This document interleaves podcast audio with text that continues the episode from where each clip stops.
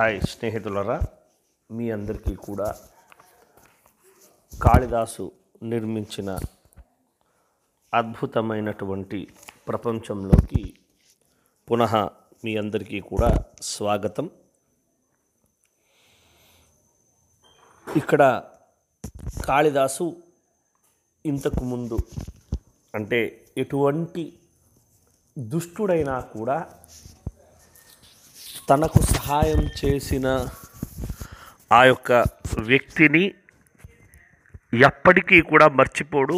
తను వస్తే సాధారణంగా తాను ఆ యొక్క అన్ని తనకు చేయాల్సినటువంటి అన్ని సహాయ సహకారాలని ఆ యొక్క అతిథి సత్కారాలని చేస్తాడు అని చెప్పాడు.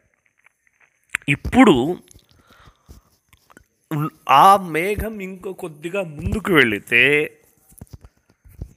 అక్కడ ఒక కొండ ఉంటుంది. ఆ కొండని ఢీకొని మధ్యగా చీలిపోతుంది. మీరు చూసి ఉంటారు. కొండ నుంచి అలా ఎందుకంటే ఇంకా మేఘం అంటే ముందు చెప్పినట్లు కేవలం నీళ్ళు నీళ్ళు ఆ తర్వాత పొగ దీని మిశ్రమే. అందువల్ల కొంచెం ముందుకు వెళ్ళిందంటే ఆ పర్వతం మధ్యలో ఉంటుంది. చుట్టూ ఈ మేఘం ఉంటుంది. అది ఎలా ఉంటుంది? అంటే ఆకాశం పైన ఉండేటువంటి పక్షులకు కానీ దేవతలకు కానీ అది ఎలా కనిపిస్తుంది అనే విధంగా ఒక అర్థాన్ని చెప్తున్నాడు. ఆ శ్లోకాన్ని చూద్దాం. ఛన్నోపాంత పరిణత ఫల ద్యోతిభి కానమ్రైర్ స్వయ్యారూఢే శిఖరమచల స్నిగ్ధవేణీ సవర్ణే నూనం యాస్యత్యమరమిథున ప్రేక్షణీయామవస్థాం మధ్యే శ్యామ స్తన ఇవ భువ శేషవిస్తార పాండు ఇక్కడ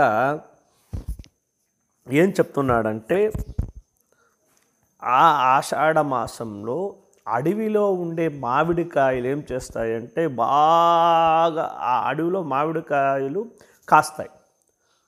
ఆ మామిడికాయలు ఫలం అనేది ఆవిర్భవించినప్పుడు ఫలావిర్భావం జరిగినప్పుడు ఆకులు ఏం చేస్తాయంటే ఆ ఫలం అనేది బయటికి కనపడకుండా ఉండాలి అని ఆకులన్నీ కూడా దాని నిబిడంగా దాన్ని మూసివేస్తాయి.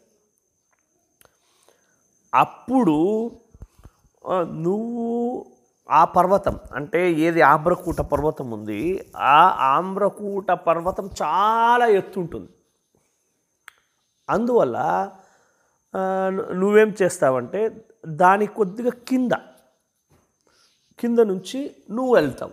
వెళ్ళినప్పుడు చుట్టూరా వైట్గా ఉంటుంది. శ్వేతవర్ణంలో ఉంటుంది. చుట్టుపక్కల శ్వేతవర్ణంలో ఉంటుంది. మధ్యలో ఈ మామిడి ఆకులు ఏమైపోతాయంటే ఆ ఫలం ఫలం వచ్చి ఉంటుంది కదా. ఫలం ఆ ఒక్క హీట్ వల్ల నల్లగా మారిపోతాయి కొద్దిగా. నలుపు వర్ణంలోకి తిరగబడతాయి. ఆ నలుపు వర్ణంలో తిరగబడినందువల్ల పైన ఉన్నటువంటి వాళ్ళకి మధ్యేశ్యామ స్తన ఇవ భువ.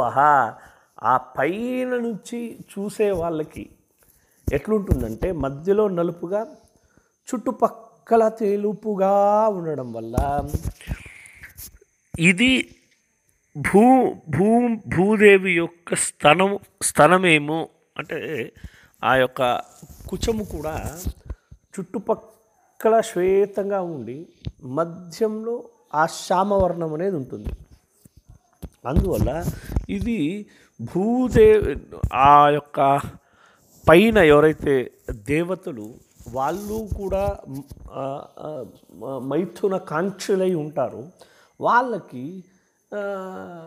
ఇది ఆ, స్థనం భూమి యొక్క స్థనంలాగా పైన ఉన్న వాళ్ళకి కనిపిస్తుంది అని చెప్తున్నాడు. ఇది సాధారణ అర్థం. శృంగారార్థం తీసుకున్నామంటే ఏ ఏ అయితే యువతులు ఉంటారో అంటే ఆ యొక్క కన్యాభావాన్ని దాటి స్త్రీత్వాన్ని పొందినటువంటి యువతులు యౌ యౌవనం వారి దేహాన్ని ఆలింగనం చేసుకున్నటువంటి యువతులు ఎవరైతే ఉంటారో వాళ్ళ యొక్క ఆ దేహములో కొన్ని చేంజెస్ అనేది వస్తాయి. ఆ దేహంలో చేంజెస్ అనేది వచ్చినప్పుడు ఏం చేస్తారంటే దాని ఆచ్ఛాదన కోసం వస్త్రాలను వాడతారు. ఆ- తర్వాత ఎప్పుడైతే ఆ యొక్క చేంజెస్ వచ్చినప్పుడు మంచి పొడువాటి జుట్టు ఎందుకంటే కామశాస్త్రంలో కామశాస్త్రంలో స్తనకేశవతి నారి. కేశములు మళ్ళీ కుచము. ఈ రెండు కలిగినదే స్త్రీత్వ లక్షణం అని చెప్పినారు కనుక ఇక్కడ కాళిదాసు అట్లా స్తనావిర్భావము అయింది. తర్వాత కేశం. కేశములు కూడా అది నిబిడమైన కేశములు. నిబిడమైన కేశములు ఉన్నటువంటి నాయిక. ఆ ఆ నాయిక ఉన్న తర్వాత ఆమెను ఆ యొక్క కామాగ్నిలో ఉంటుంది. ఈ మేఘరూపుడైనటువంటి విటుడు కానీ ప్రియుడు కానీ ఎప్పుడైతే సంగమిస్తాడో ఎప్పుడైతే ఆమెను చేరుకుంటాడో ఆ తర్వాత మైథునానంతరం ఆ- ఆ యొక్క కుచముల పైన తలపెట్టి కొద్దిసేపు అలాగే ఉండిపోతారు. ఆ విధంగా ఆ విటుడు ఆ యొక్క సంగమానంతరం ఆ యొక్క స్థనముల పైన తన యొక్క తలని పెట్టి తాను ఆ పడుకున్నట్టు కాళిదాసు ఆ అంతరార్థాన్ని విశేషంగా వర్ణించారు స్నేహితులారా. రేపటికి మున్ కథని ముందుకు తీసుకెళ్దాం.